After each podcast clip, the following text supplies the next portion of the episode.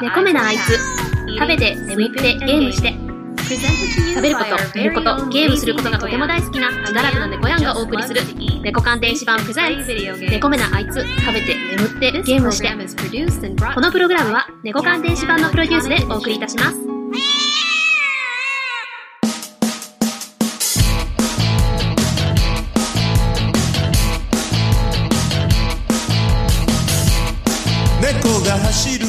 こんばんは、猫やんです。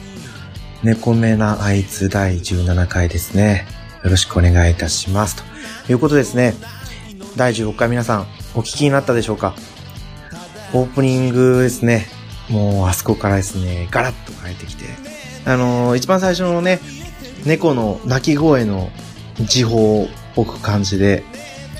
で、そこからですね、皆さんもお気づきかと思いますけど、カンナさんのオープニングコールですね。いやー、もうこれね、完璧だなって思いましたね。ほんとね。思わずね、もう、笑っちゃうぐらい完璧だなと思ったんですよね、この。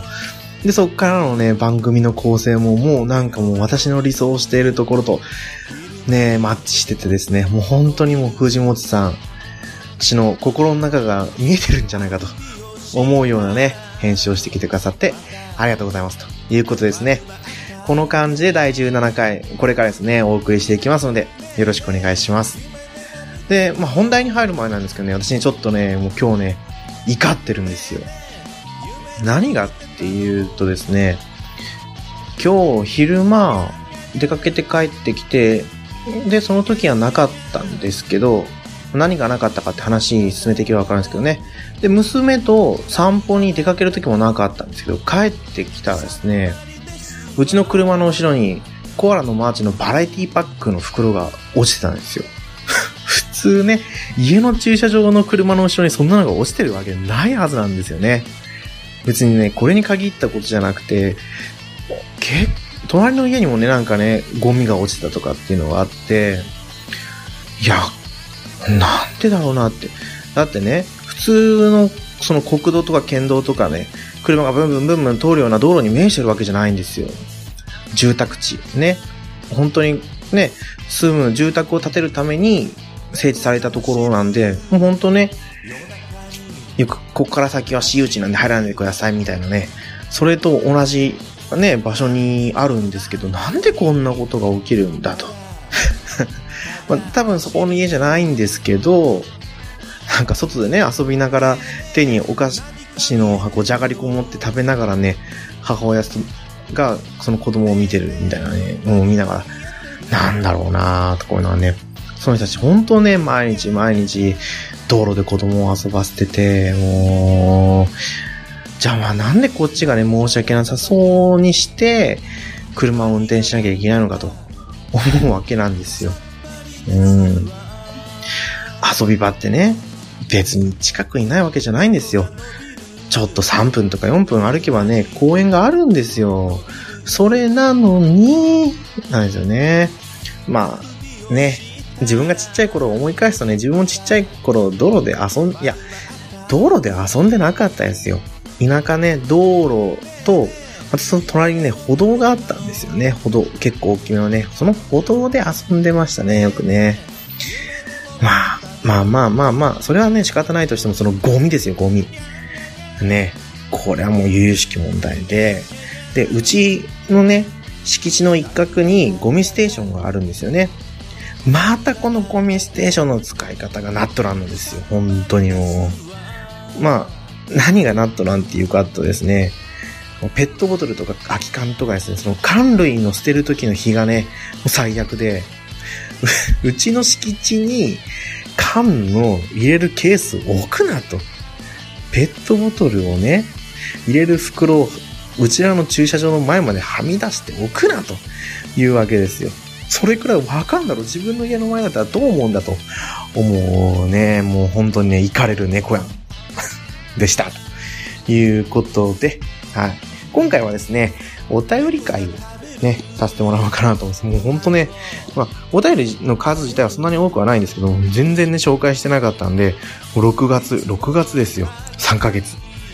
申し訳ありませんということなんですけど、ね、紹介させていただきますので、よろしくお願いいたします。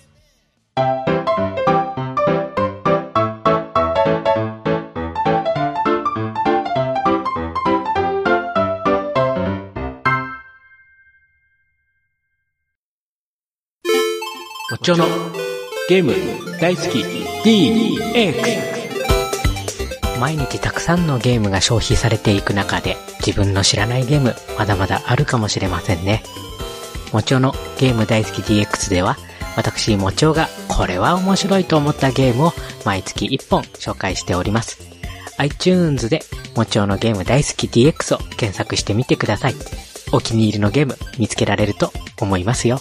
もしよろしければ購読してみてください。あなたの知らない一本見つけてみませんか？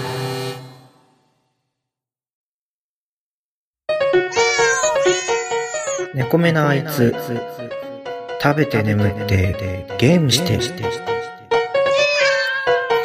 ではですね、まず早速、味のたまみさんからお便りいただきました。運転しながら収録してるのすごい。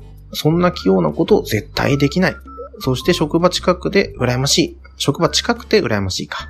また奥様出演してほしいなーってことですね。ありがとうございます。運転しながらね、実際ね、だって収録機器を運転中に収録、操作するわけではないので、私の場合はシートベルトに iPhone を固定できる、できるっていうわけじゃないですけど、あの、折りたたみ式、折りたたみ式の iPhone カバーを使ってるんですよね。これを反対側に折りたたんで固定してしまえばね、もうシートベルトにバッチリ固定できるわけなんですね。あとはね、本当に独り言です。独り言。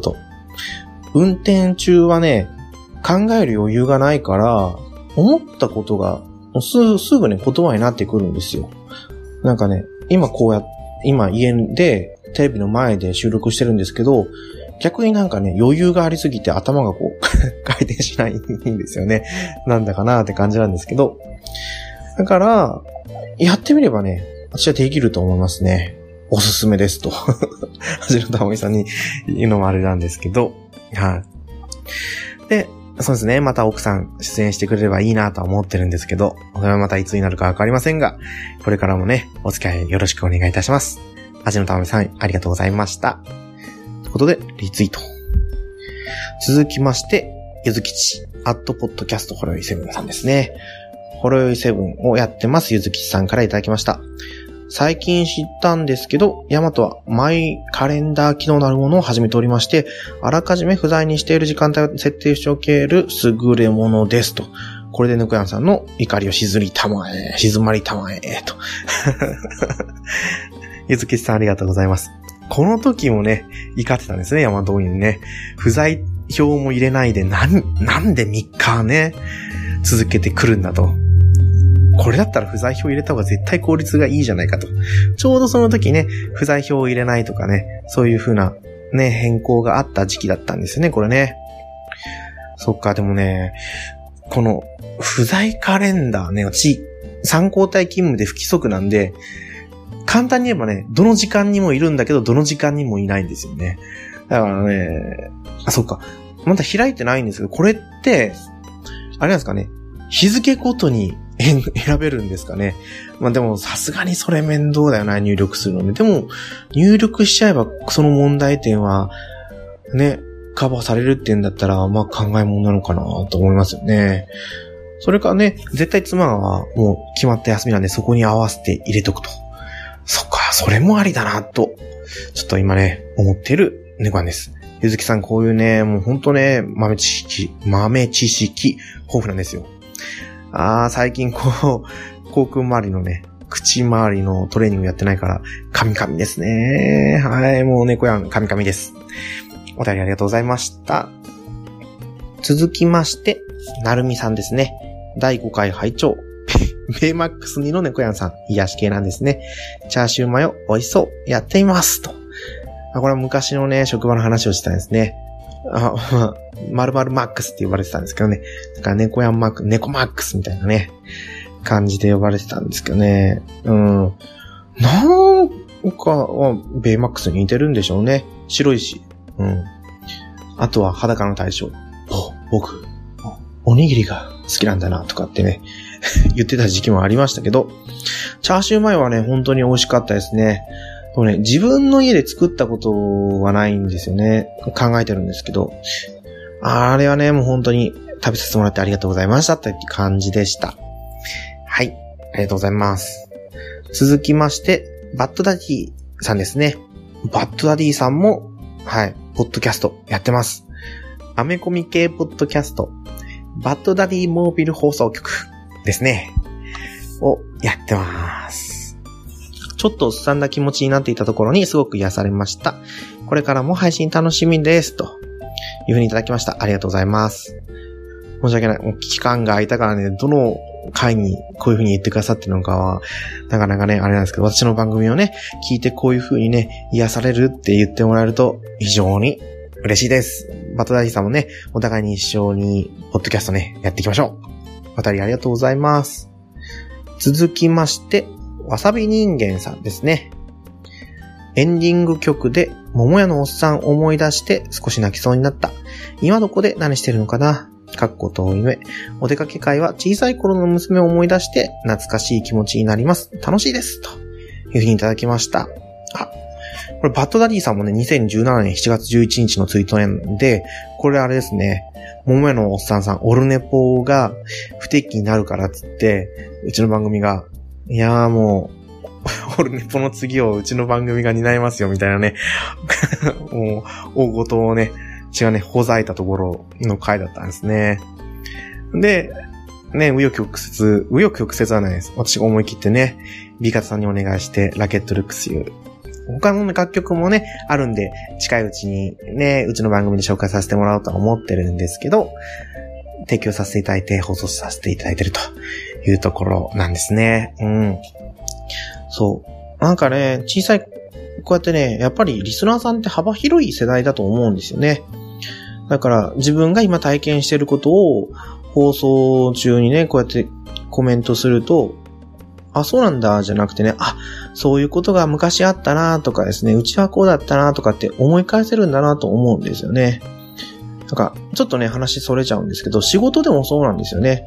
あもう看護師やってるんですけど、昔はね、就職したての頃は、職場、患者さんがね、休日何してるのとか聞いてくるけど、その当時は難病のね、病棟にいたんですけど、なんかこの、本当に病棟から外に出れないとか、生活のまま病棟になってるだとか、ね、いう人たちに、じゃあ外の世界のこと自分がどういう風な生活をしてるのかとかって話してね、どう思うのかなってすごい悩んでたんですよね。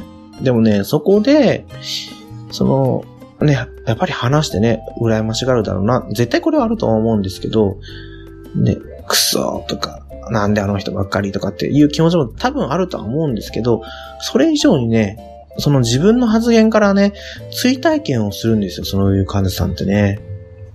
なんか話を聞いてて楽しくなるああ、そうだなーってね、その時ね、自分の心の中にストーンってそれが落ちて、ああ、なんかもしかしたらそれがね、この、もしかしたら私のポッドキャストを続けている原動力にもなってるのかもしれないですよね。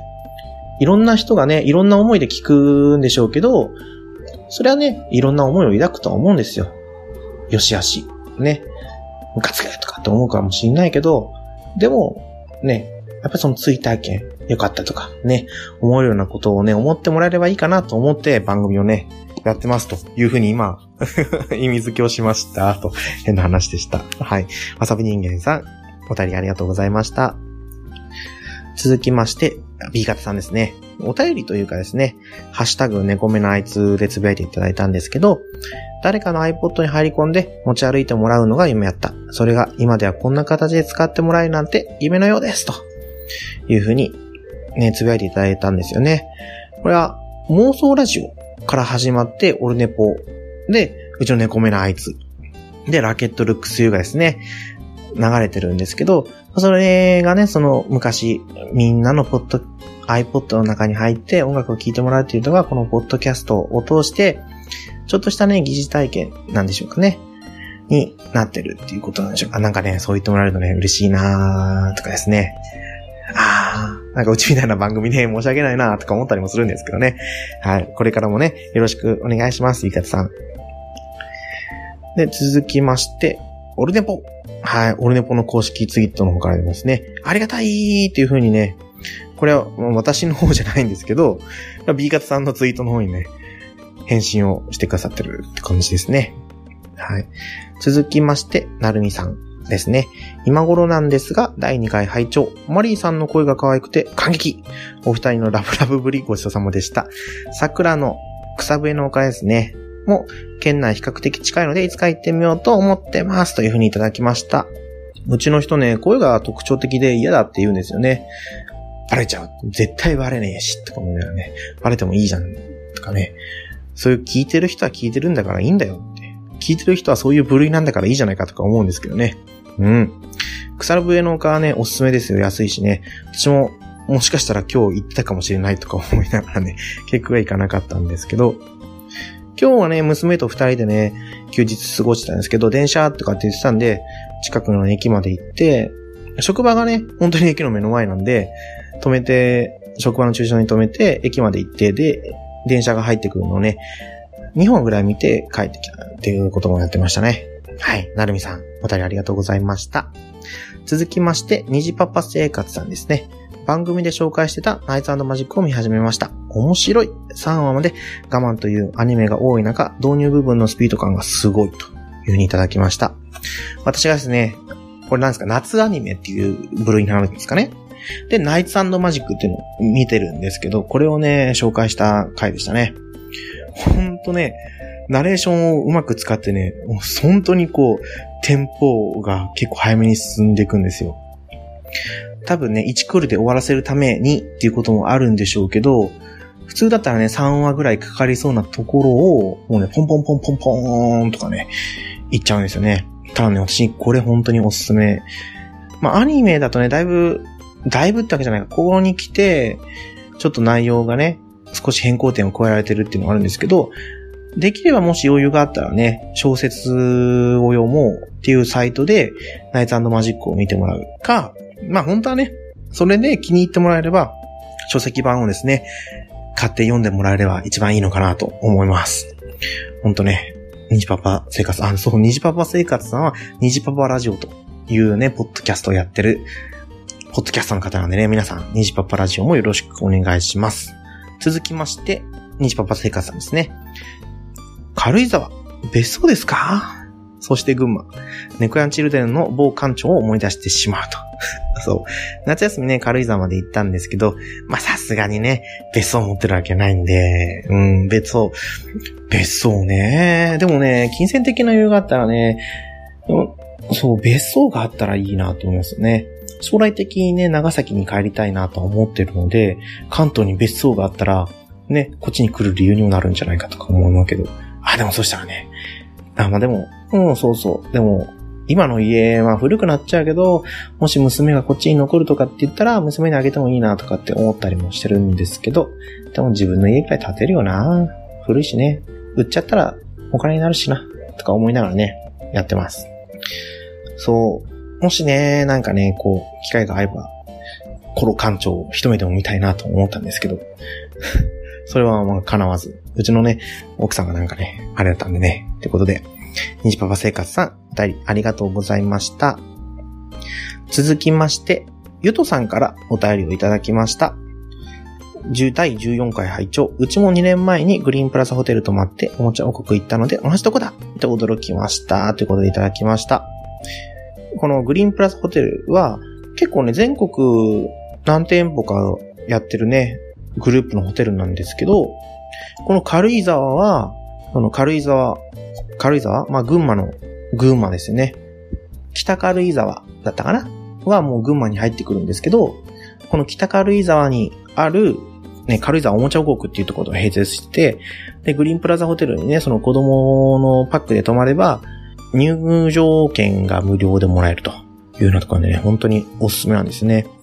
やっぱね、その後、夏休み終わって、職場でそういう話してたら、ちょうどね、自分と同じ職場で、出産予定日が2日しか違わない人がいたんですけど、その人まだね、産休に入ってたんですけどね、その人が、なんかその人も軽井沢おもちゃ国行くって言ってたよ。えー、マジ？なんか出産予定日も似てるし、近かったし、なんかちょうど同じタイミングで同じ場所にね、まさか夏休み旅行に行くなんてってかと思ってましたね。ああ、受けるとか思いながらね、受けるっていい言い方は古いか。なんかね、ほんとね、やっぱ似るんだなとか思いながら過ごしてます。これもね、さっきの、あ、自分の体験をね、言ったことで思い出してくれたゆうとさんですね。ありがとうございました。これからもお付き合いよろしくお願いします。続きまして、虹パパ生活さんですね。ここからですね、第16回の方に入ってきます。第16回拝聴自分も乱視がひどいので、コンタクトは無理ですね。何より目が細いので、コンタクト入れるのが大変なんです。視力検査は自分で見えるとこまで近づいてって言われましたね。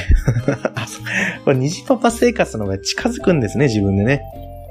あー、まあ、そうだよね。でも近づけってなかなか、ね、すごい眼科さんですね。近づいてきてくれよって思いますけどね。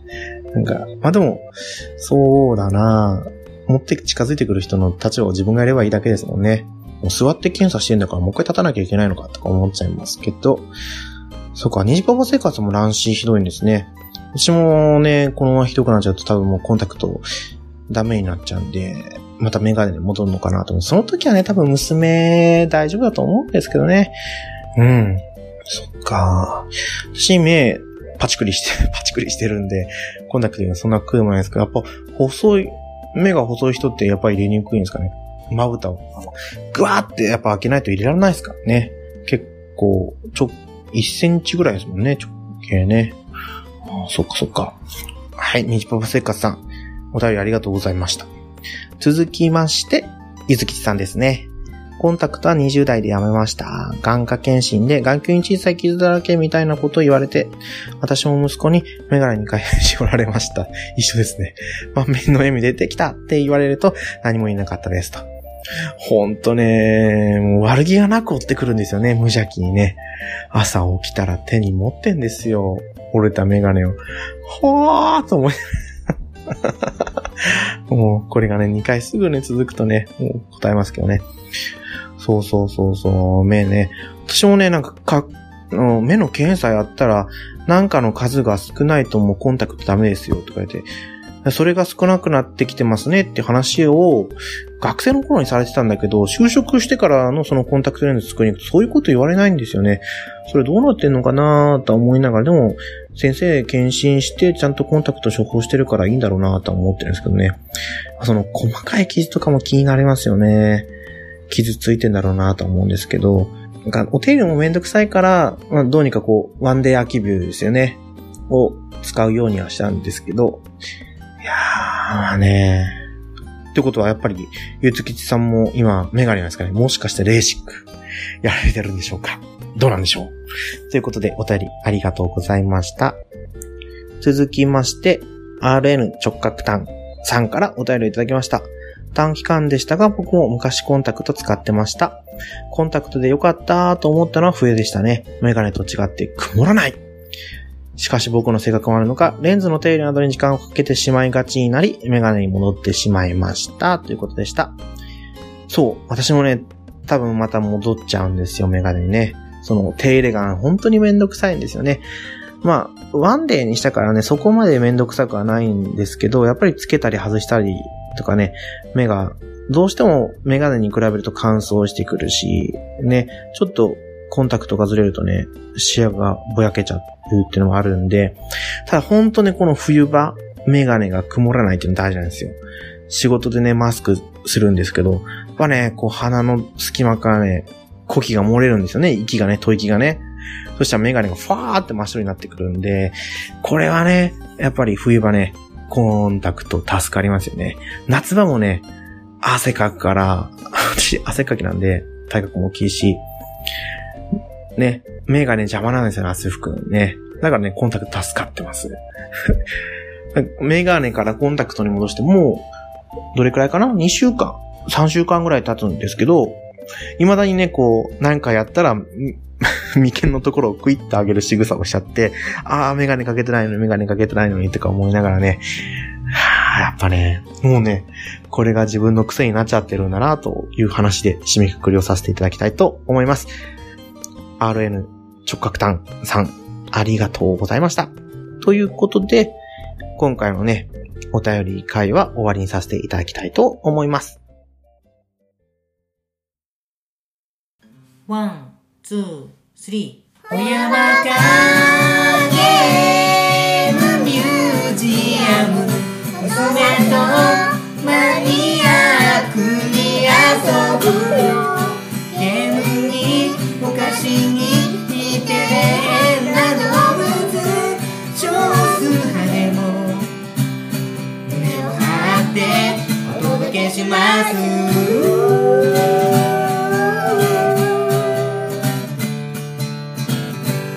中ゲームミュージアムは毎月不定期で絶賛配信中です。